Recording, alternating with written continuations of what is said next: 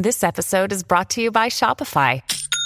Forget the frustration of picking commerce platforms when you switch your business to Shopify, the global commerce platform that supercharges your selling wherever you sell. With Shopify, you'll harness the same intuitive features, trusted apps, and powerful analytics used by the world's leading brands. Sign up today for your $1 per month trial period at shopify.com slash tech, all lowercase. That's shopify.com slash tech.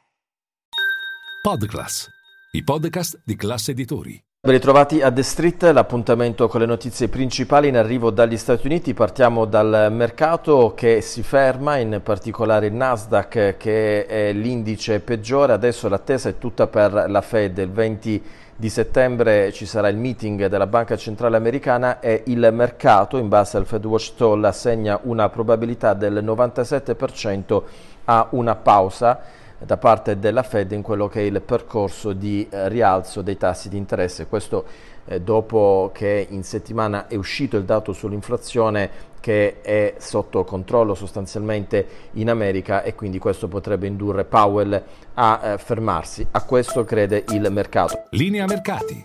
In anteprima, con la redazione di Class CNBC, le notizie che muovono le borse internazionali. A livello macroeconomico oggi è uscito il dato sulla produzione industriale, un dato positivo perché cresce dello 0,4 su base mensile ad agosto, ben oltre quello che era il consenso allo 0,1 eh, per cento. Fronte societario Apple fornirà un nuovo software per gli iPhone 12 in Francia dopo che l'autorità in questi giorni aveva bloccato le vendite del modello a causa di un livello di radiazioni superiore alla soglia consentita. Chiudiamo con lo sciopero senza precedenti negli Stati Uniti nelle fabbriche automobilistiche, quasi 13.000 lavoratori, 13.000 operai dello United Auto Workers si sono fermati negli stabilimenti di Stellantis, Ford e General Motors per il mancato rinnovo dell'accordo